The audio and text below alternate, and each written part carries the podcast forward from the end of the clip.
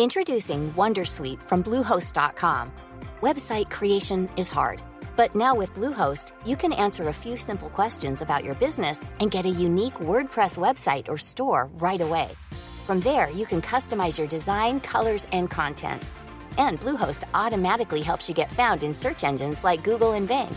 From step-by-step guidance to suggested plugins, Bluehost makes WordPress wonderful for everyone. Go to bluehost.com/wondersuite. Since 2013, Bombas has donated over 100 million socks, underwear, and t-shirts to those facing homelessness. If we counted those on air, this ad would last over 1,157 days. But if we counted the time it takes to make a donation possible, it would take just a few clicks. Because every time you make a purchase, Bombas donates an item to someone who needs it.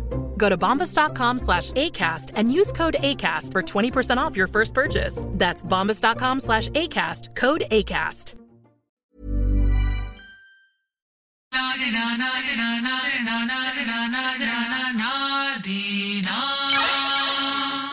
Nemos. Tjo! Välkommen till podden Nemos. Nemos. Vi sitter på Scandic Malmen Yes, och yes. vi har inte vem som helst med Vi har oss idag. verkligen inte med oss vem som helst den här gången. Det här är en svensk hiphop-legendar. Tjo. Välkommen hit Petter. Tack så mycket. Välkommen. Verkligen. Tack, tack. Fett kul att applåd, ha dig. eller? Ja, så det krävs ju. Stående ovationer, får man säga så? Så säger man. Jag får nästan, jag får samma känsla som när vi hade Timbuk här. Lite så här, uh, inte star, men starstruck, lite så här. Uh, det, det är fett att ha dig här. Tack för att du tog din tid Eh, att Tack komma för att jag hit. fick komma hit. Var- Självklart, tack. självklart. Nära, nära verkligen. Tack. Vart ska man börja? Det finns så mycket att prata om med Petter. Ja.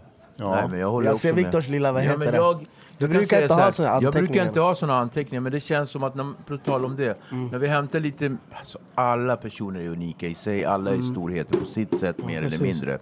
Och mindre. Eh, sen finns det ju de som... Alltså, jag vill ju ändå hälsa dig välkommen återigen, och våra vägnar, verkligen. Eh, Petter, Alexis, vilken grej. Fembarnsfar, vad, vad ska jag ge dig för titel? Fembarnsfar, eh, nio grammisar, två album, eh, eh, vad heter det, Jag har ingen samlingsalbum. aning på det där. Men, men, men eh, Alltså, fem barn vet jag att jag har i alla fall. jämtlänning på köpet. Eh, nej, jag jag, jag, ja, eller ja, både och liksom. Är någon sorts hybrid eh, av, av storstad och eh, fjällen. Men, men jag är eh, fembarnsfarsa, är jag, absolut. Mm. Och jag fyller 44 nu. Så att jag har, ja, börjar bli gammal. Mm. Varit med länge. Ja, det har vi nog. Men, men eh, det är klart att alltså, jag tror att många har svårt att sätta titlar på mig när de ska skriva någonting om mig i... Ibland när jag har tänkt på det när man skriver om mig i min musik sådär så, i, speciellt idag så börjar man prata om allt annat jag gör. Vinprovning. Ja men allt, du vet, man är entreprenör, man hittar på massa, du vet, folk blir helt stressade när de inte kan placera människor i fack.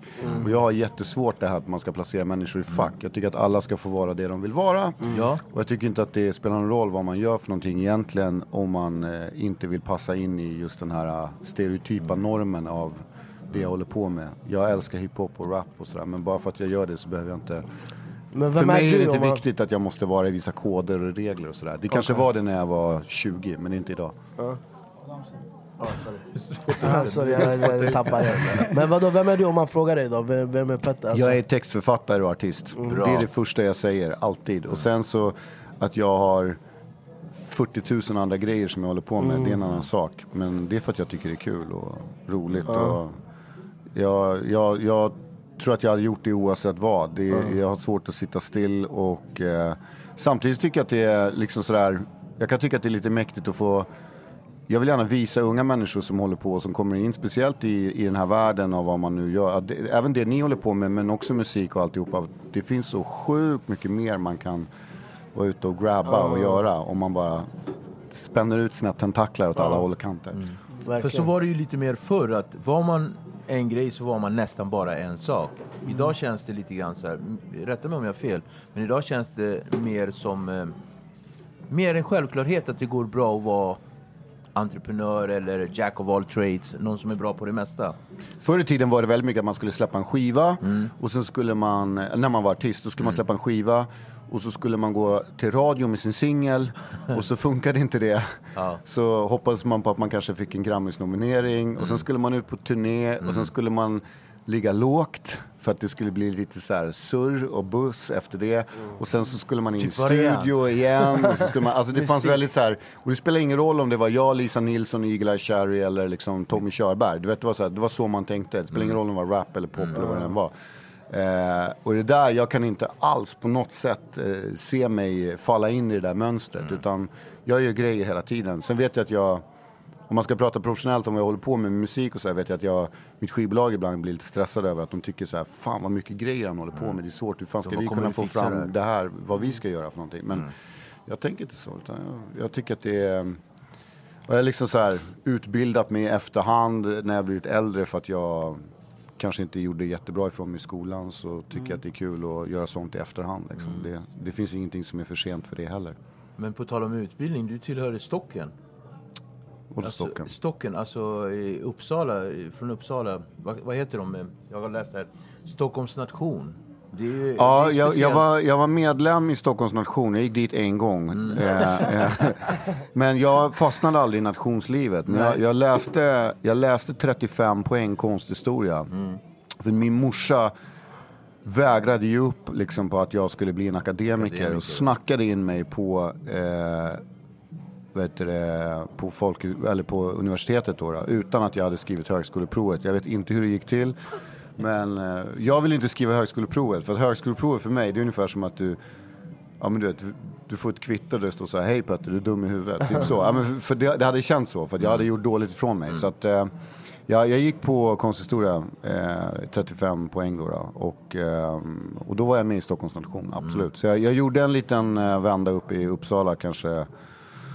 Sex månader. Ja, någonting sånt liksom. Jag gjorde en vända i London också i 6-7 månader. Mm. Så, här, så att jag, men jag, jag, sen kom jag tillbaka till det här och så höll jag på med mina demos och, Mm. och hela den biten. Och så helt plötsligt så vart det allvar. Men jag, då gick jag fortfarande, då började jag faktiskt på, jag tror att det hette arkeologi eller någonting sånt på, på vet det, universitetet. Men då, då så hoppade jag av för att Arkeologi är ganska, det är ganska Nej, men, heavy ja, shit. jag ingen, det är väldigt mycket kol 14-metoden. Det är ungefär vad det är. Eh, Nej, men jag, och sen så, eh, så jag, jag, liksom, jag hann aldrig få någon direkt så här utbildning så. Jag saknade egentligen det. Jag hade jättegärna gått tillbaka till det Mm. om jag hade eh, liksom haft tiden och möjligheten. Men sen så hoppade jag av skolan, och, eller universitetet, och så sa min lärarinna som jag hade då en så här, men jag tycker du ska stanna kvar. Så jag sa, men jag ska göra en skiva och så jag får se om jag kommer tillbaks. Och så tänkte jag att jag gör en skiva, för jag hade möjlighet att göra en skiva. Och då gjorde jag en skiva och sen så... Ja, Hur sen, gammal var du här? Kan ha varit 23, 24 kanske, 24. Okej. Någonstans så där. Men om vi går tillbaka då, Mm. så här lite back in time. Du, du är en söderkille. Ja, Söderkis av rang, får man säga det? jag är uppväxt i de här kvarteren där vi Där är sitter just nu. Ja. Det- Ja, visst. Eh, Men eh, alltså jag, som alla andra tror jag liksom i, i Sverige vid typ 80-talet där man kom i kontakt med hiphop första gången. Jag kom i kontakt med det för att jag hade en storebror som var sex år äldre än mig och eh, han kan man väl säga tillhörde första hiphop-generationen. Du vet, det brukar jag säga om de som var nere i Kungsträdgården och drog runt där eh, på gott och ont. På gott och ont. Ehm, och han... ehm, alltså en dag när jag kom hem från skolan, jag minns det väldigt väl, så hade vi en så här, typ som en vit tavla som min mamma hade satt upp så här, som en anslagstavla i vårt rum, jättefint. Men där hade han och en snubbe som heter Kasper då tagit en jättestor spritpenna och skrivit så här Africa Bambata, en så, så, ja, du vet så. Var det Fryshuset eller var de? Nej, men de, de, det var här var liksom nästan innan tror jag. Och, de, och när jag såg de där bokstäverna så kommer jag ihåg att jag var så här. Jag var tagen av det och, och jag växte upp med en föräldrar som avskydde allt som kom från Amerika. Allt som var från USA var från djävulen. Liksom. Det var helvetets land kan man säga på många plan då för dem. Och eh, för mig var det påminde om serietidningar. Jag fick inte läsa serietidningar när jag var liten. Farsan tyckte det var skit liksom, det ska man inte göra. Så jag tittade på de här bokstäverna och färgerna och formerna och fick världens liksom, inspiration utav det. Och sen samtidigt som min brorsa då spelade den här musiken för mig. Men faktum är att innan jag kom in i just hiphop så var det faktiskt en reggae-artist som var helt stor och som betydde mycket för mig. Det var en artist som hette Linton Kwesi Johnson som var en dubbpoet. Dub, dub, eh, Ja. dub. Så som, jag, som jag lyssnade på när jag var liten men jag förstod ingenting. Men jag gillade just det här monotona snacket, att det inte var några melodier, att det var liksom på det sättet. Så jag, nej, men sen slungades jag in i, i, i hiphop och eh, började gå ner till Fryshuset som låg liksom för mig då, från där jag bodde, fem kvarter ifrån min port. Det låg Och- inte vid Londonviadukten då eller? Jo, det låg vid Londonviadukten, precis. det gamla Fryshuset. Och det som var coolt där var ju att där mötte jag ungdomar från hela Storstockholm. Så att det var så här, det var en mötesplats för alla. Så helt plötsligt så mötte man folk som kom från Hässelby eller de kom från ja, olika områden liksom. Det, och, och sådär. Så att, och alla på något sätt, det var som, som var så fint med Fryshuset och varför jag alltid talat så varmt om det var för att där någonstans så, speciellt under tio sista dagarna så samlades alla under någon sorts gemensam flagga. och, visst. och det, för mig var det väldigt mycket vad hiphop var. Och, och det fanns ingen liksom så här. Ja, du får inte hålla på med det eller då. du ska inte göra det eller du är si eller så. Mm. Utan alla gjorde det. Det var så nytt för alla. Så alla tog in allting som var. Det var Robin Rass, det Mm. var uppträdande, det var Public Enemy, det var, det var de här konserterna. Ja, precis. Och så var det, framförallt så visade de biofilmer, de visade Do the right thing, Mm. de visade liksom mycket sådana grejer. Så att det där satte ju dunder stora spår i en.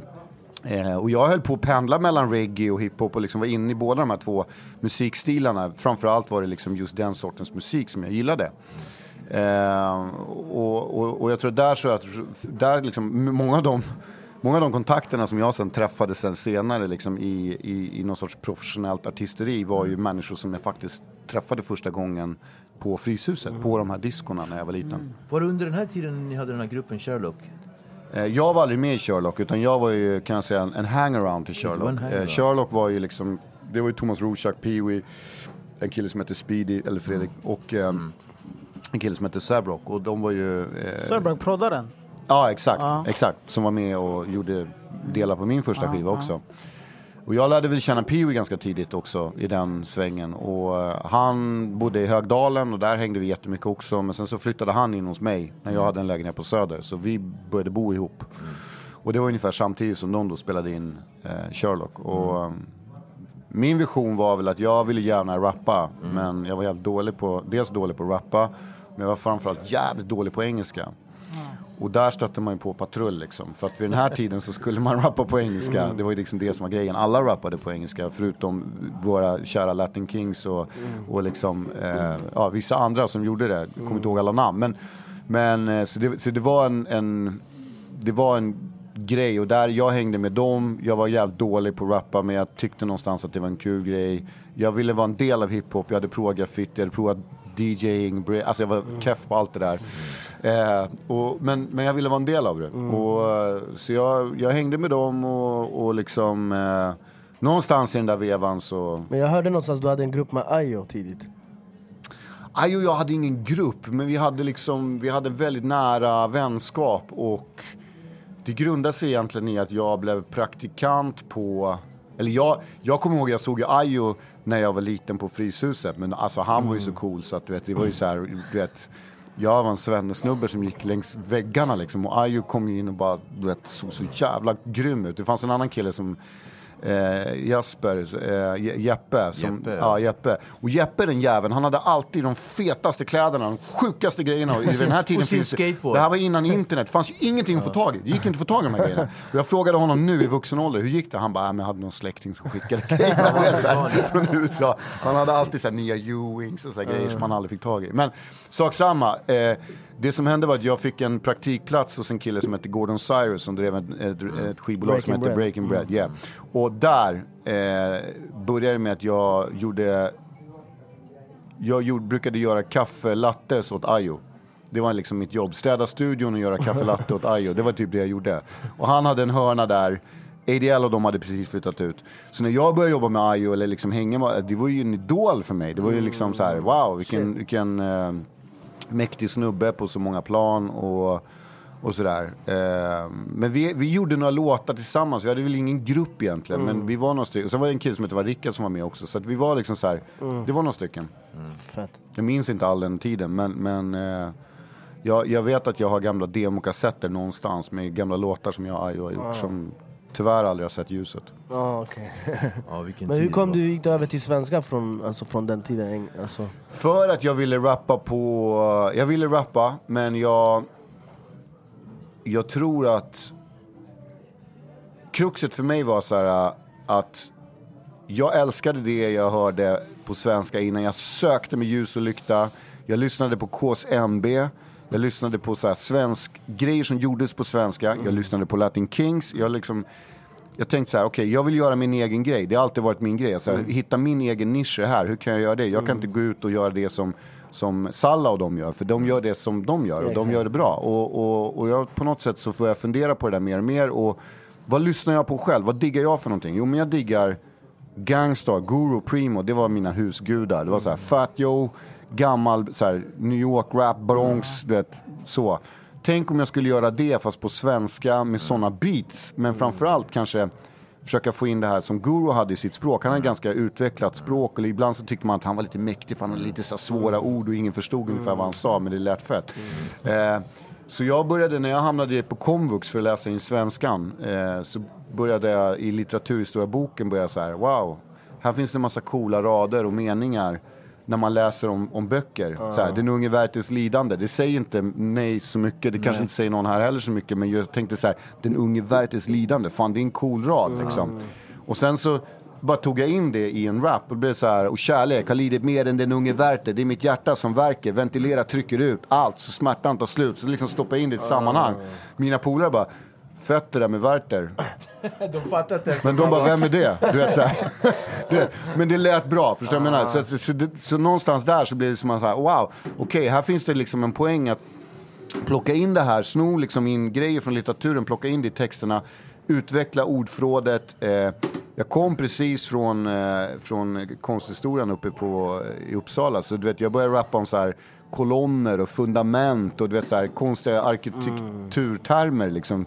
Och mina kompisar var så här, fan det låter skitfett det där, du vet, så här, för att det var annorlunda. Så att jag tror att där någonstans så bara väcktes den tanken. Men sen var jag liksom som rappare har jag, jag ser mig inte utvecklad som rappare förrän liksom kanske 2008-2009. Alltså, för att jag, det har varit en sån lång resa med att försöka utvecklas och liksom göra grejer och, och försöka bli bättre än vad man själv är. Jag jämför mig inte med någon annan utan jag, jag vill göra en bättre version av mig själv varje gång jag gör musik.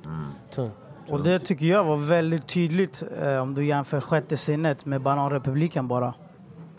Vet du vad skillnaden var med de två skivorna? Bara så här, roliga grejen är, är det så här. För det första, det var ingen som ville ge mig beats på, på mitt sjätte sinne. Och de beatsen som jag fick, de var jättegamla. Alltså det var så här, jag träffade Swingfly, du vet så här. Han bara, ah, du vet den där rappade jag in på för tre år sedan. Du vet en gammal låt som, du vet, någon låt som jag och Ken gjorde. Och så, och, och, och, och grejen var så här att när jag hade gjort den skivan så tyckte jag så här själv, det här var grymt, jag ville göra det här mörka, det skulle vara liksom grotta, det skulle vara hela den där grejen, allt det. Men sen så när jag kom ut och skulle börja spela de här låtarna live, då insåg jag så här, fan det här är som ett begravningståg. Du vet. Precis. Det är inte speciellt party att gå ut och köra de här låtarna Inga för. Nej, för publiken. Så att när jag skulle göra nästa skiva, då var jag så här, eh, okej, jag vill göra någonting som är mer live-anpassat. Och på något sätt så blev det svårt att vara personlig på den andra skivan. Den är väldigt opersonlig den skivan. Den är däremot väldigt mycket dansgolv och väldigt mycket röj och fest och det är så klart och allt vad det nu är och hela den biten.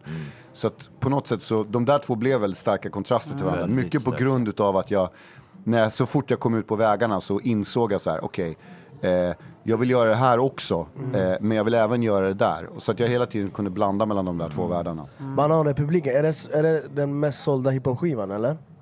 Det vet jag inte. Men den sålde jävligt bra. Kan alltså. vara, men behöver inte vara heller. Men Eh, den sålde väl 100 000 plus där. sålde mycket mer tror jag. Men, men någonstans där, och, och jag vet inte vad de här Det siffrorna... var precis innan Napster och sånt också tror jag va? Ja, ja. Något, Ja, det var, jag kom ju precis innan eh, den här liksom, nedladdningseran eh, kom. Och sen så, jag tror liksom att den, den, eh, alltså, den skivan vart ju, jag tror att det blev nästan för mycket av allting också. Så här. Och det som var grejen med mitt sjätte sinne var ju på något sätt att jag ville visa framförallt för det, liksom musikvärlden men också för med den mediala världen att så här, det finns jättemånga som håller på med hiphop och som är jätte, jätteduktiga. Eh, jag kände inte alla som var med på skivan ens i början. Du vet, och vissa fick jag nästan övertala att rappa på svenska. Så att det, var ju en, det var en speciell process när jag gjorde den första skivan. Men jag hade någon idé om att så här, jag vill att det här ska vara ett movement. Liksom. Att det är många som ska komma fram och som ska se och, och, och de ska upptäcka den här grejen. För att Radio spelade inte svensk hiphop på den tiden. ZTV spelade Borta i tankar, Sönder och samman, alltså den skivan. De spelade, eh, vad heter det, I skuggan av betongen. Det gjorde de. Eh, just den, den singeln, jättemycket. Eh, så att, så att, på så sätt så, så var det ute där. Men, och sen fanns det med Ma Boys med, med Infinite Mass och sådär. Men man kände så här, fan vad det här skulle kunna liksom mm, komma in mycket mer. på något vis. Men... Ja, Nej, men det känns som att du var en bra öppning för det också. Ja, det var en tid, det var en tid jag tror att det var tiden också. Men det var mycket som var, det var på gång. Det bubblade i alla, alla hörn och kanter. Men var Ayo en av dem som du fick eh, övertala att rappa på eh, svenska eller? Nej, han hade ju gjort en EP, eller liksom en grej själv innan som var Carl, också... Carl Gustav någonting. Ja, skitfet. Jo, men han har ju släppt en... Det finns en white label med honom. Med några låtar på svenska som är asgrymma. Mm. Fetaste texten till exempel. Vem lägger fetaste texten i stan? Det var refrängen. Det var Mm. Klockrent. Men, men på tal om att känna att glöden är liksom het hela tiden. När, när kände du att eh, nu har jag det här? Nu, nu, det här är min Var det när du såg Vinden Nej, jag- vänt på MTV eller? Nej, men jag är så här. Jag, jag växte upp i en, i en familj där man på något sätt... Eh, ja, men du vet, så här, man målade, min pappa målade mycket, han var duktig på att måla och syrran var duktig på att måla. Och jag, jag trodde någonstans att jag skulle gå i någon sorts så här illustratör-tänk, liksom. jag skulle bli någonting inom kreati- den kreativiteten. Estetiken fanns. Ja, den fanns där. Och när jag började skriva texter, då insåg jag så här, fan det här är som att måla. Det är samma sak, det är samma Måla känsla. bild. Exakt, och min mamma var ju bra, för min mamma hon pratade alltid om saker med mig. Hon pratade alltid om, om känslor. Hon fick mig alltid att prata om känslor. Gjorde vi dumma grejer i skolan, vilket vi gjorde, så fick hon mig alltid att berätta det. Hon straffade mig aldrig, hon slog mig aldrig, men hon fick mig alltid att berätta. Du vet, så här, du vet när du har ett förtroende hos en vuxen, du kan komma hem och så kan du berätta det. Jag försöker göra det med mina barn själv. Du vet, så här, min, min, en av mina söner kastade en, en sten genom en bilruta för no, några år sedan. Och då är man liksom så här, varför kastade du den där stenen för? Du vet, så här. Men, men man försöker kontrollera sig fast man är, kokar inombords. Men morsan hon var alltid så här, hon var alltid snäll och, och, och berättade, vilket gjorde att jag öppnade upp mig. Så jag blev väldigt van att prata om känslor. Så när jag började rappa om känslor på mitt sjätte sinne, prata om krossad kärlek och du vet allt det där. Det var äkta. Då var det på riktigt och, och det var någonting som jag kunde stå för. Och jag tyckte inte att det var konstigt att göra det alls överhuvudtaget. Eh, och, jag, och jag tror att den, den biten var, var, också, var, var, var också en ny grej där. Att, att man pratade om, om känslor på det sättet. Nu tappade jag tråden helt. Nej, men, nej, nej, nej. Vi, det var vi är inne i en bra flow. På tal om känslor, jag älskar känslor. Och så, jag pratar mycket om känslor. Men alltså, och, och, och, och hur, i ditt skapande när du har skrivit och sådär, så då har det kommit naturligt till dig, för dig, till dig. Det har kommit naturligt för dig att få ner saker. Eh, har det kommit... Ja, men det, det har kommit i, alltså jag är så här.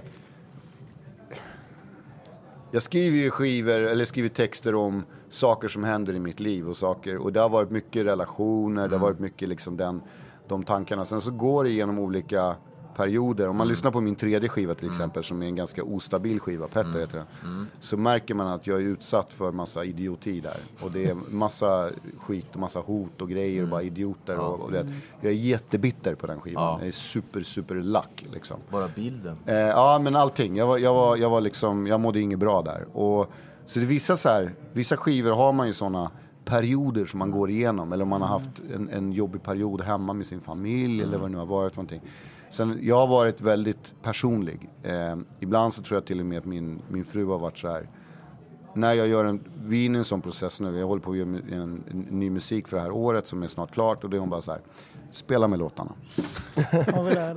Få höra den. Liksom. Är det några jobbiga grejer, är det någonting jag behöver förbereda mig för? Du vet, någon gång när jag gjorde någon jobbig text var jag så feg så jag gav henne en, en skiva precis när jag skulle åka iväg någonstans. Jag bara, lyssna på den här, så bara åkte jag. Jag mådde dåligt över det. Men det har varit för mig, det är terapi. Det är, det är ett sätt att liksom så här, skriva av sig, vet, berätta om saker och ting, rannsaka sig själv, prata om det. Och jag tror att alla människor mår bra av att göra det. När jag skrev den här boken 16 rader efter att jag hade gjort det här socialpedagogiskt ungdomsarbete på Tollare folkhögskola, då gjorde jag det som ett slutarbete. Och då, ganska intressant om man pratar med en så här, 16-årig kille som har flytt från ett annat land, har f- fuckade liksom traumatiska upplevelser bakom sig. Sitter hos en socialtjänsteman, tiger som en mussla, vill inte säga någonting. Den här socialtjänstemannen försöker bara få honom att prata.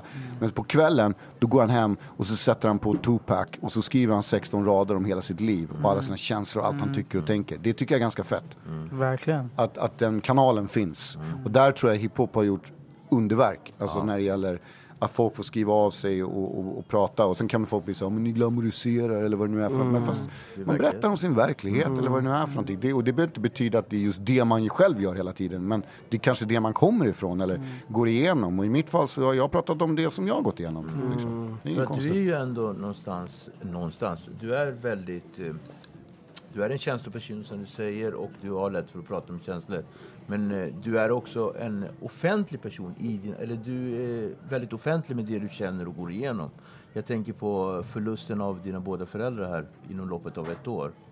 Ja, jag, pra, jag pratar ju om, jag tror att det är bättre, för mig har det i alla fall varit lättare att snacka om det. Och jag har varit offentlig i 20 år, så jag, du vet så här, i ärlighetens namn, det var så länge sedan jag eh, liksom Inte var...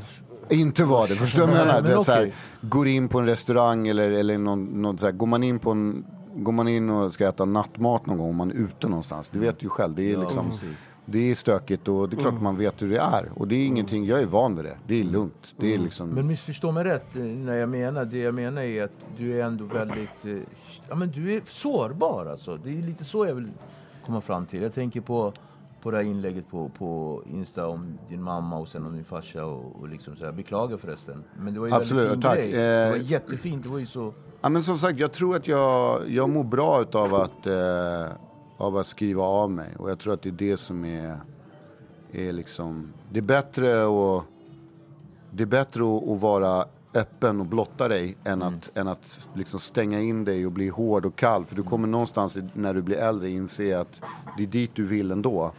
För det handlar bara om någon sorts inre trygghet. Eh, vem ska döma mig egentligen? Förstår du vad jag menar? Det är, det, är, det är som, jag dömer mig själv i sådana fall. Jag, jag är nog bäst på att göra det. Utan jag tänker inte så mycket på det. Jag tror att en egenskap som, som jag föraktar väldigt mycket hos människor, det är när man inte kan be om ursäkt. Du vet när man inte kan inse sina egna misstag. Jag gör ju fel hela tiden, alltså jätteofta. Och jag ber om ursäkt jätteofta. Jag överreagerar ibland, jag, blir, jag har temperament, jag kan bli lack och då går jag och ber om ursäkt. Det var fel av mig. Förstår du vad jag menar?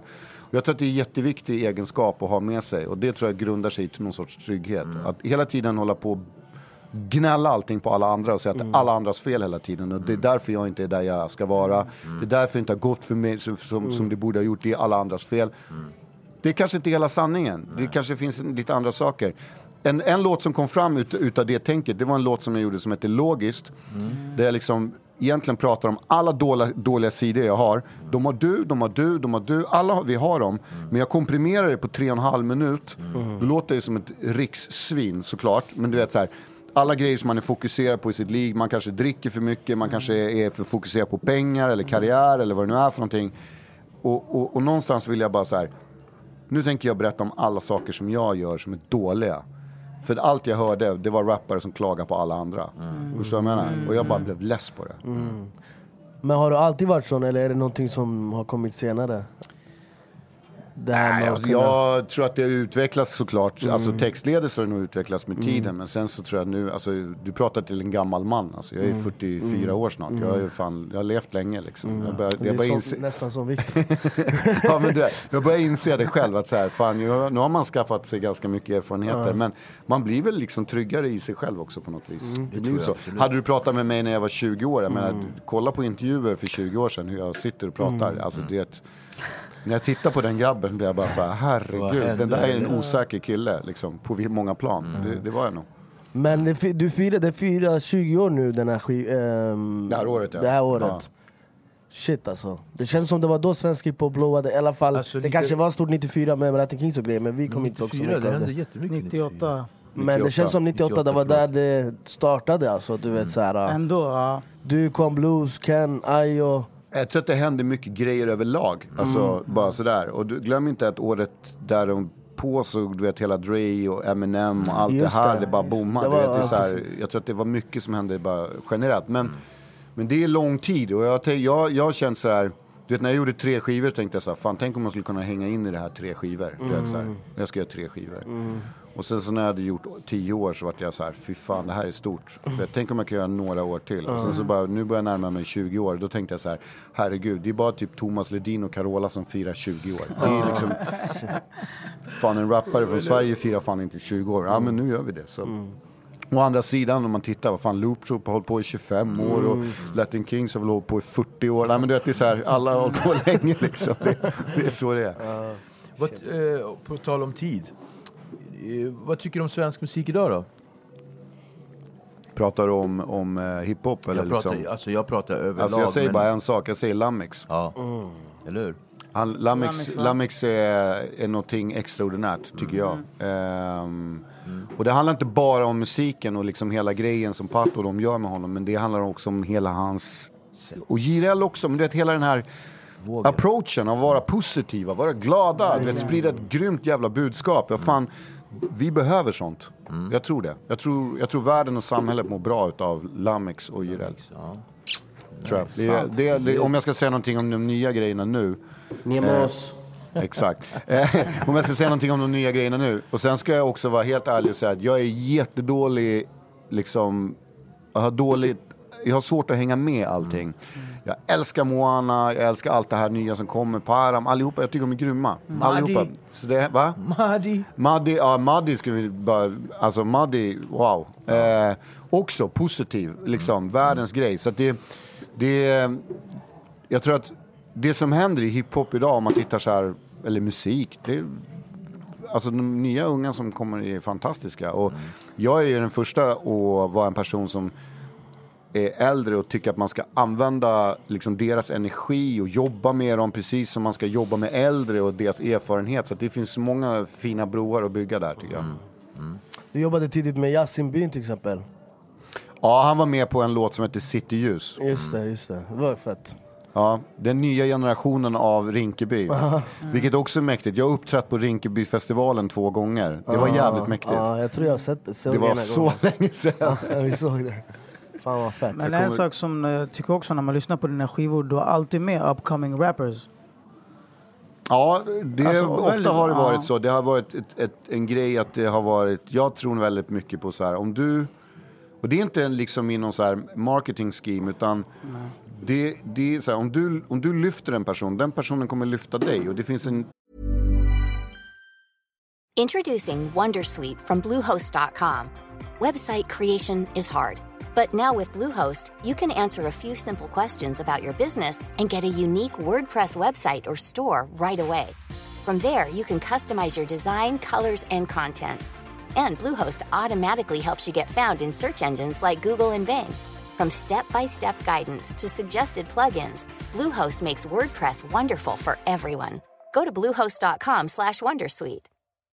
Hey Dave, Yeah, Randy. since we founded Bombus, we've always said our socks, underwear, and t-shirts are super soft. Any new ideas? Maybe sublimely soft. Or disgustingly cozy? Wait, what? I got it. Bombus. Absurdly comfortable essentials for yourself And for those facing homelessness. because one purchased equals one donated. Wow, did we just write an ad? Yes. Bombas. Big comfort for everyone. Go to bombas.com slash ACAST and use code ACAST for 20% off your first purchase. Hey, I'm Ryan Reynolds. Recently, I asked Mint Mobile's legal team if big wireless companies are allowed to raise prices due to inflation. They said yes. And then when I asked if raising prices technically violates those onerous two year contracts, they said, What the f are you talking about, you insane Hollywood ass? So to recap, we're cutting the price of Mint Unlimited from $30 a month to just $15 a month. Give it a try at mintmobile.com slash switch. $45 upfront for three months plus taxes and fees. Promo rate for new customers for limited time. Unlimited more than 40 gigabytes per month. Slows. Full terms at mintmobile.com. gemenskap, alltså, det är det som jag tycker är så jävla fint med hiphop och hela den grejen. Att man kan jobba med varandra, man kan göra saker, man kan göra låtar ihop, man behöver inte hålla på.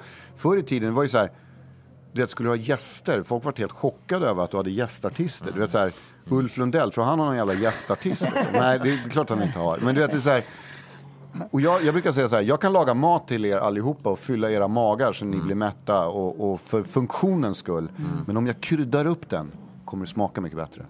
Förstår du vad jag menar? Det är liksom Sant. tanken. På tal om upcoming Nemos. Det här är Arjan från Hässelby. Han, han var med på Kent sprängregeringen när han var 12. Är det sant? Jag Ja, tror du- det,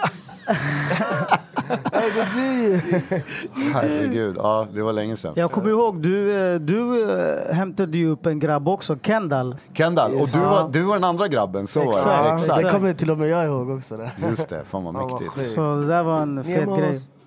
Jag satt också, vi spelade in den i Det måste ha varit Kosmos. värsta grejen att rappa där då. Ja, det var helt sjukt. Jag visste inte, jag hade ingen aning om att det skulle bli det där. Ken sa bara kom hit, spela in en vers.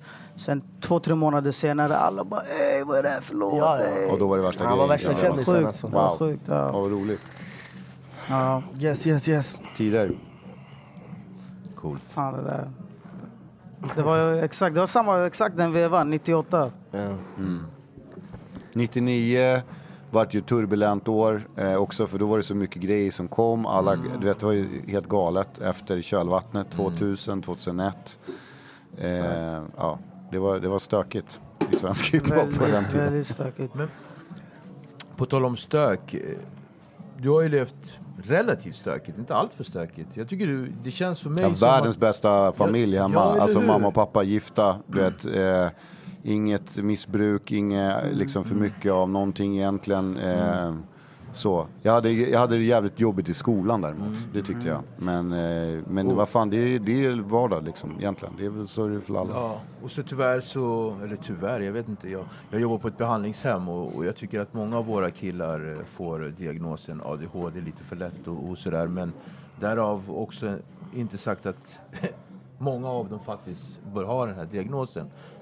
Eh, Vart det någon förändring för dig personligt? Du förstår vart jag vill komma. Vart det någon förändring för dig personligen när du fick den här diagnosen 2011?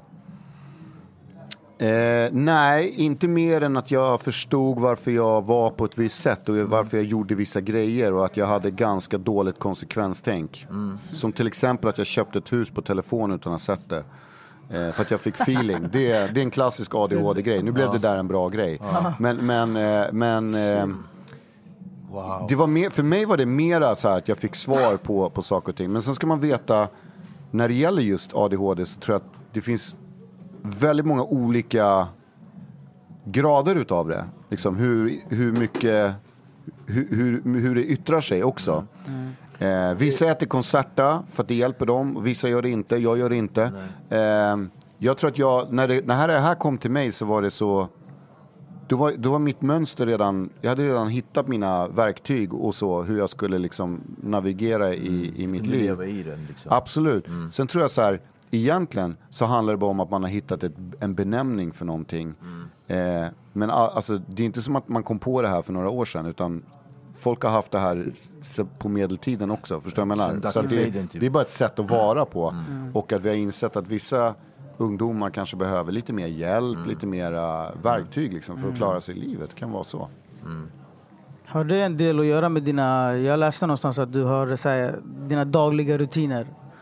Ja, absolut. Så här, äh, Grejer som jag, jag tror att om, om jag ska säga att det här är ärftligt så tror jag att det kommer väldigt mycket från min mamma. Okej. Eh, men, men just det här att jag, jag var väldigt bra på att starta upp grejer som jag inte avslutade när jag var liten. Eh, vilket jag gör nu.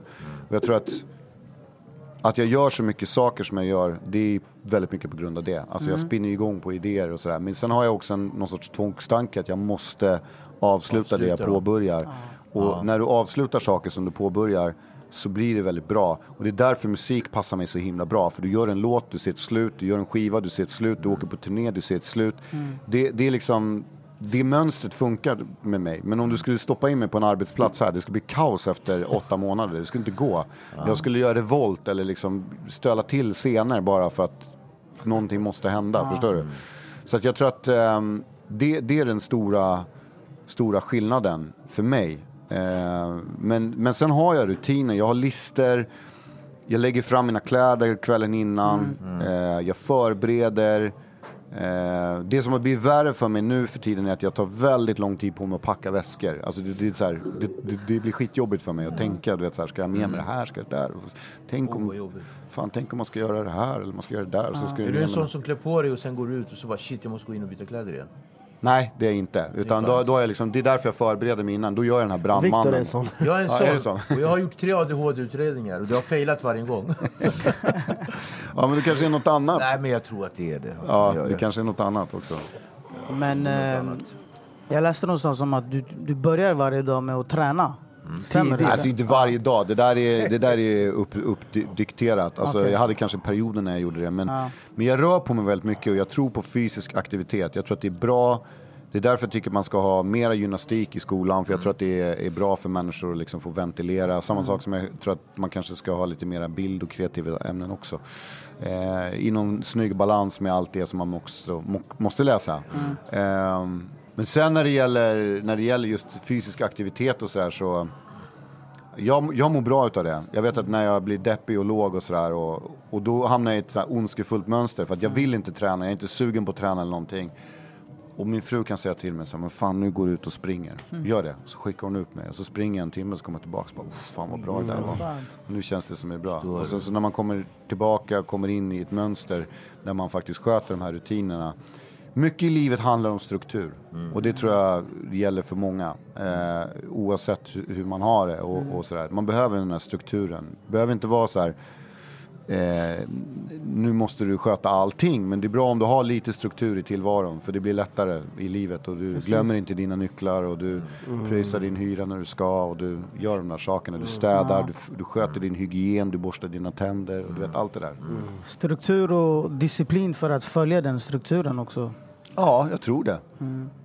Och jag, jag belönar mig själv i form att jag tycker att jag har varit duktig när jag har klarat av en dag där jag fyllt, liksom fixat alla mina listor och gjort allt det jag ska göra. Plus att jag vill vara driftig och jag eh, kommer nog vara det tills jag liksom... Fan, tills hjulen trillar av. nej, men, nej men det blir liksom så här, äh, jag, jag kan inte sitta i en lägenhet med neddragna gardiner och lira tv-spel liksom. Jag, jag vill driva företag och visa att man kan göra mycket grejer och, Och ta sig fram. Ja. Det gör du. Vad är det? Vin, våffla? Nej, men jag, håller på med, jag håller på med vin och liksom, alltid gillat det och, och gick in i det stenhårt. Och tänkte så här, men då, då jävlar, då ska jag liksom lära mig allt om det här. Då gick jag en sommelierutbildning, det var typ första gången det gick riktigt bra för mig i skolan. Eh, och sen, ja, det, ja, det var intresset. Det, det, det är det jag säger, en text meningsfull, då fastnar den. Förstår du vad jag menar? Det, man pratar om Zlatan-boken. Det är så många som har läst Zlatan-boken. Visa mig en person som inte är intresserad av Zlatan. Alltså på riktigt. Alla läser boken och bara pang så går den in, texten. För att den är meningsfull för en. Samma sak, jag gillar vin, jag läser det här, jag tycker det är intressant och sen tänker jag så här, okej, det här vill jag hålla på med, jag vill, jag vill bredda ut det ännu mer och så börjar jag göra mer och mer grejer, så kommer jag in i restaurang och jag har alltid velat hålla på med restaurang, jag har alltid tyckt det varit kul. Nu har Så- du dina hamburgare på alla Circle K i, Exakt, i hela landet. Tillsammans med Dimman och Oskar, mina polare. Hajar. Och namnet, vem kom på det? Käk. Det var dem. Det här är en hamburgerexpert, jag måste bara säga. Kan vi prata om Ja, jag gillar hamburgare alltså. Jag, jag Hamburgare är gott. Ja, du, du, säger, du tycker Men du har du. inte gett Shaq så hög betyg om jag ska vara... Ja, men det var, ja, det var länge sedan. Det var jättelänge får jag käkade. Det är inga Nej, problem. men, nej, ja. nej, men grejen, hela grejen med den var att eh, Dimman eh, egentligen är yngre än mig, men lite barndomsvän sådär egentligen Mm. och kommer från samma skola som mig och eh, område. Och de drev en restaurang som heter Judith och Bertil nere i Hornstull. Ja. Och började göra liksom som en sån här pop-up på onsdagar. Och det här var nog innan liksom hela den här burgerboomen Hamburgerhärvan, började. ja. Flippin' Burgers fanns. Fantastiskt ställe. Och, och vad som hände var att eh, de började göra det där och jag gick dit med mina barn och min familj och så började vi surra mer och mer om det. Och jag kände någonstans att så här, jag vill ändå in i restaurang. Kanske inte just hamburgare bara, men det var en del in i vägen liksom, och, och göra det där. Och sen så slog vi ihop våra påsar och så började vi hålla på med det. Och sen när vi hade öppnat upp i Hornstull så gick det jättebra. Och då fick vi hybris. Och så tänkte vi, Sumpan, va? Ja, vi tänkte så här, fan det här kommer gå skitbra. Alla kommer komma till oss. Öppnar i Sundbyberg, gå åt helvete. och sen bara, okej, vi vill rekonstruera. Det är också bra, det man lär sig. Och så, man, så stänger vi ner det. Eh, för det passade inte oss, det kanske passar någon annan. Eh, och sen så börjar man fundera så här, okej, hur kan vi göra det här större? Hur kan vi nå ut med någonting? Och där någonstans så väcktes den här idén av att, okej, fan vi pratar med de här stationerna för att de jag har ändå varit ute och turnerat så mycket och det var ju någonting som både Dimman och Oskar noterat också att liksom, fan det är mycket mat på de här stationerna. De satsar mycket på det. Det är inte bränslet de tjänar pengar på längre. Nej, utan det är, om fem år så kommer det där vara stora food courts, garanterat. Ja. Eh, varför inte gå in där och liksom göra något, någon, hitta någon cool grej med dem? Eh, så vi ringde, eh, kontaktade och, och eh, ja, nu är vi här. Vi har bara hållit på en vecka. Eh, och det är en, det är en burgare du får på en mack liksom, men det är en sous vide-lagad burgare. Och, och, och vi tänker så här, vi når ut med vårt varumärke, det blir det är ett starkt samarbete och så här, ja. Nog om det. smart grej. Men du var ju bland, det var, du sa ju Flippen öppnade, Flippen har funnits ett tag. Ja. När, kom när började du med konceptet Shack? Det var 2013? 13 tror jag vi Ja. öppnade. För sen efter det, Alltså, det var mycket Då- ställen som kom, absolut. Men, men så, ah, alltså, hamburgare, det är inte raketforskning vi pratar om. Liksom. Det är en köttsemla, liksom, förstår du vad jag menar? Och den, det, det, det, men det, det man däremot ska se, det är ju det är många som tänker så här, fan jag kan göra en sån jävla god hamburgare. Fan, Ja. fan, fan min, min snubbe han gör så jävla god hamburgare och alla grannar de bara vill prova. Så här, han borde verkligen öppna en restaurang. Han skulle, han skulle fan slå ut McDonalds. Nej, det skulle han inte. För det krävs jävligt mycket muskler och kunskap och erfarenhet för att kunna liksom bygga någonting som är stort. Där såg vi liksom en så här, okej här har vi en partner och du vet, vi kan göra en cool grej så. Så att, ja, nog om det. Men det var, det var typ det som hände kan man säga. och eh, vinet, jag är mer intresserad, vad hände med ditt vin? Hur... eh, Alltså jag började ju lansera liksom det som vi kallar för kändisvin. Ehm, men jag ville inte göra kändisvin utan jag ville göra någonting annat. Så jag tänkte så här, uh, vad gör alla andra? Jo men de stoppar sig själva på etiketten. Och så är det så här, en glad person som står där. Så här. Tänker jag så här, nej men då bygger vi ett varumärke som vi kallar för PLX. Som är en förkortning för mitt namn och, och sådär. Och, ehm, ja, och sen så tar vi in någonting som någon annan inte har gjort tidigare. Och var, var, varför gör vi det här? Jo, för vi ska fira 15-årsjubileum för mitt sjätte sinne. Eh, och att hänga kvar i svensk hiphop så länge, det tyckte jag var stort, 15 år. Ehm, och speciellt i svensk musik för att på något vis så, vi jobbar i en väldigt hård konkurrensutsatt bransch. För att i det här landet är vi duktiga på att göra musik. Vi firar. Vad, vad kan vi fira med? Champagne? Nej, det är för dyrt. Vad är det som är coolt också? Ja, fan jag älskar Italien, jag gillar prosecco. Vi gör prosecco, men vet du vad? Först av allt, vi gör någonting som ingen annan har gjort. Vi gör ett alkoholfritt alternativ. Exakt, för att det finns en jättestor bransch, som, eller en jättestor skara människor som lyssnar på mig, som, som tittar på vad jag håller på med, som inte får dricka alkohol, som inte vill dricka alkohol, som är gravida, som håller på och tränar, eller de kan inte kan aldrig dricka alkohol. Och så vidare. Alla ska vara inkluderade, det var som var tanken. Bygger upp det där. Och sen så börjar man sakta men säkert liksom expandera den här portföljen. Och i och med att jag går den här sommelierutbildningen så hittar jag ju såklart nya viner och nya intressen. Min smak utvecklas och så bygger jag vidare och vidare och vidare. Och sen så blev jag liksom inblandad i en import så jag började importera vin ut, utöver de här vinerna som jag håller på med också. Så att jag, jag gör en massa olika saker där. Okej. Allt hänger ihop. Allt hänger, it's all connected som Ja, de säger. Och, och, och när det gäller musik så har du ju också varit väldigt variabel, om man får säga så. Barnvisor. Alltså, Ja, jag har gjort jag det halkade mesta. in på en härva här med min dotter och hennes kompis och bara, så bara lyssnade på någon barnvis. Så var det så här Petter och Magnus Carlsson. Magnus Carlsson, ja, exakt. bara, vad- Tycker du om mig? Ja, ja, exakt, exakt. Ja, vi var, Ska du komma hem till mig? Ja, exakt. Det, var, det, var bara, ju, är- det är skitkul för att det var när jag var i studion i Sundsvall med Colén och Webben vi höll på att spela in. Jag tror att det var min eh, skiva som heter Räddare nöden 2009. Exakt. Så höll de på med, på undervåningen så höll de på att spela in såna här uh, barnvisor. Mm. De behövde sångare liksom. De bara, kan inte ni vara med på någon låt? Jag bara, jag kan inte sjunga. "Ja, Men vi kan försöka. Men Så ni gick vi gjorde två? Nej, vi gjorde nog bara den tror jag. Ja, okej. Jag tror det. Eller kanske någon till. Tror det var en till alltså? Ja, kanske jag gjorde. Jag kommer inte ihåg. Men, eh, nej, men det var, det var svinkul också. Men det är också en sån här grej. Många som tror att de kan göra en barnskiva bara för att så här, ja, jag har barn, jag kan göra en barnskiva. Bara, nej. Det är inte jätteenkelt att göra en barnskiva. Det krävs lite intelligens för att göra Ja, en barnskiva. verkligen. Eh, nej men så det är klart att jag provar nya grejer. Jag ser varje skiva som en bergsbestigning. Och, eh, min hårdaste kritiker är ju självklart jag själv. Men sen så har jag en person bredvid mig och det är ju Patrik Sleepy som har varit med mig sedan dag ett. Och han är ju, jag älskar honom men jag hatar honom också för att han är skitjobbig att göra med när det gäller just sådana saker. Jag kommer är, ihåg när jag brukade se, jag är också, jag, jag är lika gammal som dig. Men ung.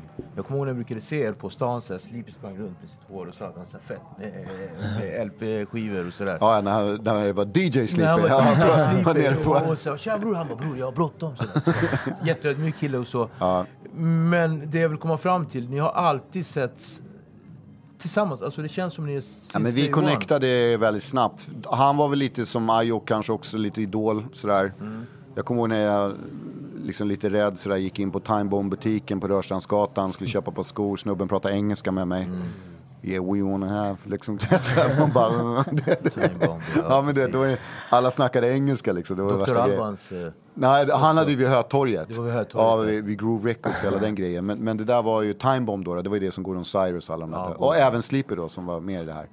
Eh, nej, men han... Eh, nej, men vi började jobba med varandra och... eh, inom musik då, först var han ju liksom DJ bara, men sen så hoppade han väl in i rollen kan man väl säga som A&R 2006 och liksom rent kreativt började väldigt mycket vara med och utveckla mig som artist och det jag gör idag. Och eh, eh, jag tror att liksom mycket av det som vi, vi connectar ju på många plan. Rent musikaliskt, vi tycker ofta väldigt mycket om samma saker. Eh, nu är han en A&R kille på riktigt på, skivbolag liksom Ja, och tar ju hand om Lamix och alla möjliga olika artister. Och Jag tror inte det här skivbolaget, eller jag tror att de fattar, men jag tror inte att de fattar ändå vilken liksom, musikalisk resurs de har där. Och han, ibland så blir jag irriterad på honom själv för att han inte kanske säger det till dem. Men han är också, som du själv säger, extremt humble och ödmjuk och precis. liksom sådär. Så att, eh, sån jag säger det varje, alla dagar i veckan. Han är, han är ett musikaliskt liksom, kunskapsgeni, vet Mm. så. Och är jävligt duktig. Många av de grejerna vi gör i min musik, som så här, saker som händer eh, i textmässigt eller vänd på den där grejen, säg inte så, du har sagt det där ordet tusen gånger, ta bort det, jag har hört dig rappa om de där grejerna, det där är tråkigt, liksom, ta bort det, gör om, tänk om, gör nytt. Det här kan bli en kul kombo, hon sjunger bra, vi tar in henne, bla bla. Så det är så här, det är inte, jag sitter ju inte själv och kommer på allting, hur min musik ser ut. Självklart så har jag en jättestark vision och bild hur det ska låta, allt det där. Men jag har ju fantastisk människa bredvid mig som hjälper mig och, och gör en Det var massa så bra fint saker. sagt när du sa det för typ eh, 16 rader sen nu, 16, att du har en människa bredvid dig. Det, det är ödmjukt sagt av dig också. Att Ja, men det, det, jag, tror att, eh, jag tror att man måste tänka så i, eh, i många plan. Jag har bra folk som hjälper mig med andra grejer också runt omkring mig. Och jag tror att eh, allting hänger mycket på nätverka och, och att man hittar varandra i, i, i någon sorts vänskap eller vad det nu är för någonting och, och börjar jobba och lita på varandra. Och jag tror att flera hjärnor kan göra en grej mycket bättre liksom. Är du lätt att jobba med? Eh, ja, jag tror att jag är, i, mus, i musik är jag lätt att ha att göra med för att jag är väldigt prestigelös. Jag är inte så... um, Jag är inte så här, uh, du vet, vill in och sjunga på den här refrängen, och jag måste skriva den. Nej men gå in och gör det du vill göra, det du känner att du vill göra, så ser vi hur det landar. Och sen så kan jag pitcha in någonting och hjälpa till så gör vi så, eller vad det nu är. Så jag, på, på så sätt så är jag prestigelös på många plan. Nu jobbar jag till exempel med Sleeper, men jag jobbar också med en annan kille som heter Sammy. Och som är för mig har utvecklat mig enormt de två senaste skivorna som jag har jobbat med honom. Och han har varit liksom spelat in mig, bästa vocal coachen, pitchar in ord när jag liksom behöver hjälp med saker och ting. Fantastisk eh, person att jobba med också. Så att, eh, det handlar väldigt mycket om att ha bra, bra team. Människor Sammy som man diggar och, och hänga med. Och, Sami och, från Medina. Ja, Sami från Medina. Också, ja, jag vet inte. Det är Du är som, också geni. som Fille brukar säga, han rappar arslet av alla. Eh, och han, han, är, nej, men han är en bra person. Och vi, jag tror också så här, man får inte glömma att vi är i samma fas i livet, många av oss. Det är Så här, Patrik, han har massa barn. Eh, Sami har massa barn, Colén han har massa barn, jag har massa barn. Du vet, du vet, så det blir liksom, det är rätt lätt att ha så här seriösa arbetsförhållanden, arbetstider. Man sitter inte till här fem på morgonen i en studio, utan man går hellre in som Sami och jag. Vi var i studion idag klockan nio. Imorgon är vi i studion klockan nio. Vi kör till tre, sen vet vi att då är hjärnan tom. Det är bara stäng ner fabriken, nu skiter vi i det här. Ja. bam, bam. ja, men typ. Gå och hämta barn. Vi börjar alltid efter att han har lämnat sina barn. Du vet, så här. Barn ja, vilken häftig grej. Eh, Jag märkte när vi kom här precis, vi började prata om våra Can't barn. live with them, can't live without them. Och, och sådär, tack för att du upplyser mig om det fantastiska med, med, barn, med barnen. Verkligen, det, det är en fin sak. Dina barn, fem stycken. Rutinerade av rang, måste jag säga. Det är lätt att göra barn, men det är svårare att ta hand om dem. Ehm, och det, Ja. det, det är det första tipset till alla som funderar på att göra barn. Att det, det är det lättaste att göra barnet. Ehm, det jobbiga är allt det andra, att ta hand om och, och racea och liksom få dem att... Eh, jag vet inte om man tycker att man själv har någon sorts moralisk kompass eller vad det nu är för någonting. Men, men eh, jag tycker att eh, det finns svåra faser med småbarn. Oh, man är i småbarnsåren, det är så jobbigt, de sover aldrig, de bara bajsar och spyr överallt och liksom hela den grejen. Och sen så när de blir så här 13-14 då är det helt plötsligt eh, liksom jidder och knas och du ska få saker... Testot börjar komma i kroppen. Ja men då blir det en annan grej. Då är det liksom, det är så, man, man, som förälder så utsätts man ju för prövningar hela tiden. Och sen blir de Eh, vuxna, då är de fortfarande dina barn. Ja, och tiden går jättefort och den springer iväg och som förälder lever man ju alltid med det här dåliga samvetet av att man inte är där tillräckligt eller vad det nu är för någonting. Så här. Så att det, men jag, jag, jag hade tre syskon, eller två syskon och växte upp i den här familjen. Det var, de var visserligen sex och sju år äldre än mig då, men Eh, men, och min pappa hade eh, liksom, ja, de var fem barn i hans familj. Alltså stor familj för mig varit någon Du har en bra ryggsäck med andra ord. Jag gillar det. Jag tycker Ja. det är härligt med, med, med en stor familj. Jag vet inte varför. Jag bara... Och dina barns namn? Ja, Vita, Lexus, vad heter de? Ronin? Ronin. Alltså vilka namn? Så, vad Ronin är ju från... från Ja, Samurai. Ronin var, det bara blev så. Jag vet inte varför. Men det, det är väl någon så här, det var, jag har döpt en skiva till det. som Pojke jag, eller flicka? Som, det är en pojke. Ja. För det Eh, skulle kunna varit en flicka också. Ja, namnet ja. Ja. Det tror jag.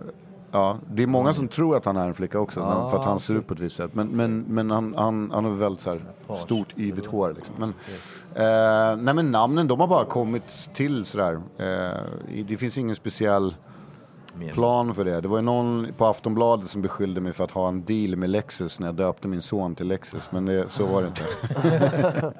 det stämmer inte. Ah, nej, det var ju långsökt i och för sig. Ja, men så är det ibland. Det, det, eh, när man är artist och gör det jag gör så blir det väldigt, eh, det kan ibland bli väldigt provocerande när man är så entreprenörig som jag är och mångsysslare. Men jag, jag tycker tvärtom, fan, det betyder inte att jag skriver mindre äkta texter eller förmedlar mindre riktiga känslor för att jag håller på med det här eller gör det där eller vad det nu är för någonting. Så. Jag vill bara visa att man kan göra allting. Driftig. Finns det mycket hatare där ute? Har du fått känna det genom Nej, inte åren? längre. Det var värre förr. Alltså, det var ju riktigt jobbigt runt eh, så här, 2000... Eh, 2000, där. Runt 2000, 2001. Liksom. Var- Men du vet, då var ju också artister större på ett annat sätt. Det var ju så här, släppte man en skiva, gjorde en intervju i Aftonbladet, då visste alla i hela jävla Sverige att man hade släppt en skiva. Idag släpper folk skivor, de bara va? Det var det, det, fan, när ska du släppa ny musik då? Fan, kolla på Spotify, igår. fan topp fem. Åh oh, shit, och du släppte en låt. Så, här.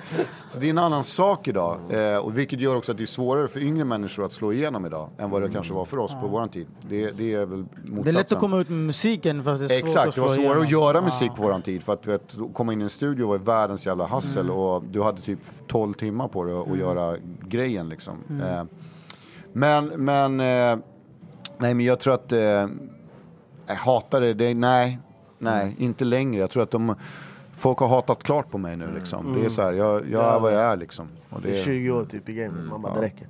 Ja. Men eh, din, eh, du är i processen nu och håller på med en skiva nu. Ja, ja, mycket musik gör jag. Mm. Inte bara skiva, jag gör nog mer. Men, men mycket. När tror du ish att den eh, kommer släppas? April, April? maj, där. Så det är snart? Kommer Det är runt hörnet? Ja, nu har vi släppt en singel här precis på ny, här liksom starten av det här Mm. året. Och sen så ja, dundrar det på liksom. Mm. Eh, och börjar någon sorts turné på Gröna Lund 3 maj. Mm. Eh, sen är det, kör vi. Får, eh, kan du avslöja någon gäst eller någonting som du kommer ha med? Eh, Ge oss någonting, någonting litet sådär. eh, I give you my life. Ja, men vet du vad, jag kan säga så här. Det som är mäktigt det här året, det kommer mycket musik och det är liksom det som är ute nu.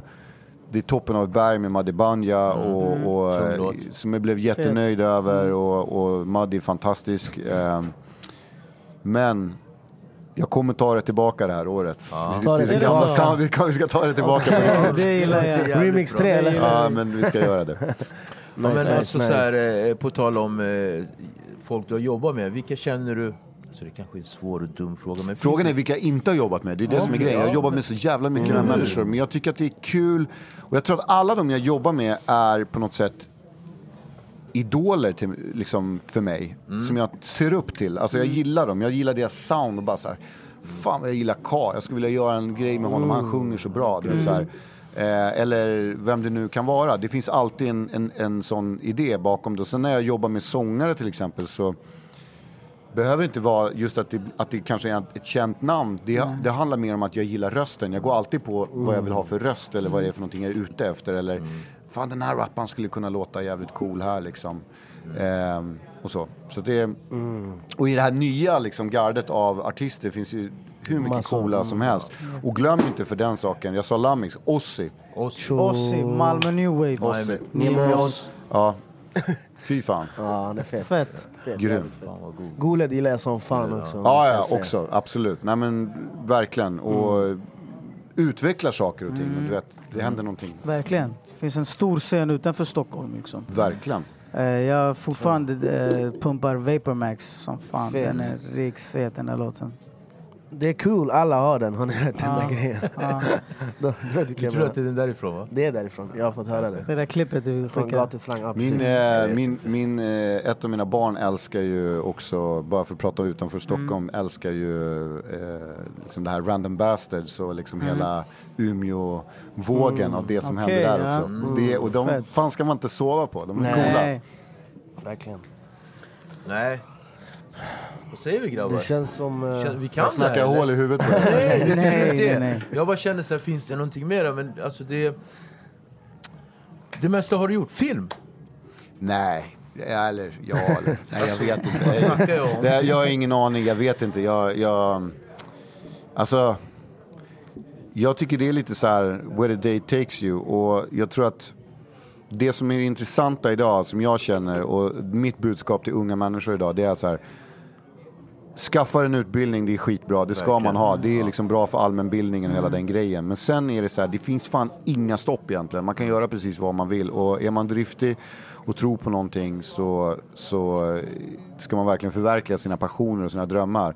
Eh, sen om film hade varit en sån sak, ja då hade jag säkert varit i det. Men, men eh, det är inte som att jag har gått och knackat på några sådana dörrar. Utan Däremot, jag väldigt inne på väg in i mat och liksom den världen. Mycket, mycket Du är mer. på att laga mat. Nej, jag är inte bra på det alls, men jag vill bli. Eh, men, jag, men jag ger mig fan på grejer också, det är det som är saken. Så att jag har ju någon sorts långsiktig skruv på det där. Att jag, jag, jag vill lära mig det mera, jag vill utveckla det mer. Och några av de roligaste grejerna jag vet idag, det är ju att, att jobba som servitör, alltså servera på restaurang. Det är det Okej. bästa jag vet, att hoppa in och köra. Ja, ja, Vad är det gör grejen med det? Nej men jag kör, du vet, jag bokade upp mig själv på Griffin Steakhouse här i Stockholm, körde, bara gick in och, och du vet, serverar och säljer vin. Jag säljer vin som fan också du vet, till gästerna, du vet, det, det är skitkul. Och, Eh, samma sak i Åre med det här hotellet som jag håller på med som heter Granen. Jag håller på där och, och liksom, då går jag in och kör service. Och jag tycker det är, det är så jädra kul. Det är roligt möte, prata med folk, vad de gillar, vad tycker du om? Nej, jag gillar inte det där, okej, gillar du det här? Det är så här, jag vet inte, jag tycker det är roligt. Fett. Tillfredsställande med en så nöjd gäst, eller hur? Det är det bästa som Eller finns. Ja, ja. Det, är, det är ungefär som att ha någon som har hört en ny låt och tycker att den är jättebra, blir berörd av den eller vad det är för någonting. Just det där, uh, folk som tycker att man gör en, en nice grej liksom. Ja. Super... Nej men det är kul. Det, är- det, det, jag tycker om mötet med människor också. Det är, det är därför jag gör alla de här föreläsningarna, jag gör liksom, ja, saker som jag håller på gjorde ju med. värsta grejen i, England här om veckan. Ja, värsta, värsta. Jag, jag åkte till... värsta. Ja, man kände sig lite mäktig när man åkte till England och Men föreläste. snackade du engelska då, Nej, fan heller. Det skulle aldrig gå. alltså, nej, nej, nej, absolut But well, matter of Nej, nej, fact. nej. Det var, det var en stor så här, lärar... eh, Eller rektorskonferens var det Ja. i, i England. Så jag var där och, och pratade om, om läs och skrivsvårigheter. Typ Mm. text och sånt. Ehm, typ så. Tungt. Tungt. På tal om möten, det här var ett jättefint möte. Mm. Det var, ett, det var en, ett perfekt avslut på min hektiska måndag. Tack. Med de här dysfunktionella grabbarna där borta. Mm. De är jättefina, shoutout till er. Men eh, tack för att du kom. Eh, det kändes Innan- jättefint. Jag vet inte vad... Nej jag ville bara säga innan vi avslutar till alla som kollar på Youtube, vi finns på Acast och glöm inte prenumerera på våran kanal Youtube och, och alla de här grejerna. Ja, den, den här biten. Ni är med oss. Petter, jag tänker så här. Från höften. Om du fick välja någon som du skulle vilja kom till våran podd, vem skulle du säga då? Ja, shit, jag har för dålig koll på, Aj, ja. på, eh, på vet du, vilka ni har haft redan. Men eh, jag tycker ju, eftersom jag har pratat så himla varmt om eh, Sleepy och han är ju ett stycke liksom, svensk hiphop-historia Ja. av rang Ja. och har funnits med så sjukt jävla länge. Ehm, långt innan han liksom blev, var en person med mig, Mm. ehm, så tycker jag att eh, ni borde faktiskt intervjua honom. Sleepy, planer nu, på det. nu när du vet det för tredje gången, för jag har sagt det han tre gånger, det. så är det bara att komma. Ja, jag har. Petter sagt det också, så nu kan du inte sticka huvudet i sanden. Nej, det tror inte jag han gör. Det handlar väl om tid också. Ja, Ja. nej, slipper på. Jag pratar med honom. Men då så. Bra. Yes, yes, yes. Tack för att jag fick komma hit, Tack som jättetrevligt. fan. Tack. Petter. Tack som fan. Ni är Ni Botox Cosmetic, out of botulinum toxin A, FDA approved for over 20 years. So, talk to your specialist to see if Botox Cosmetic is right for you. For full prescribing information, including boxed warning, visit BotoxCosmetic.com or call 877-351-0300. Remember to ask for Botox Cosmetic by name. To see for yourself and learn more, visit BotoxCosmetic.com. That's BotoxCosmetic.com.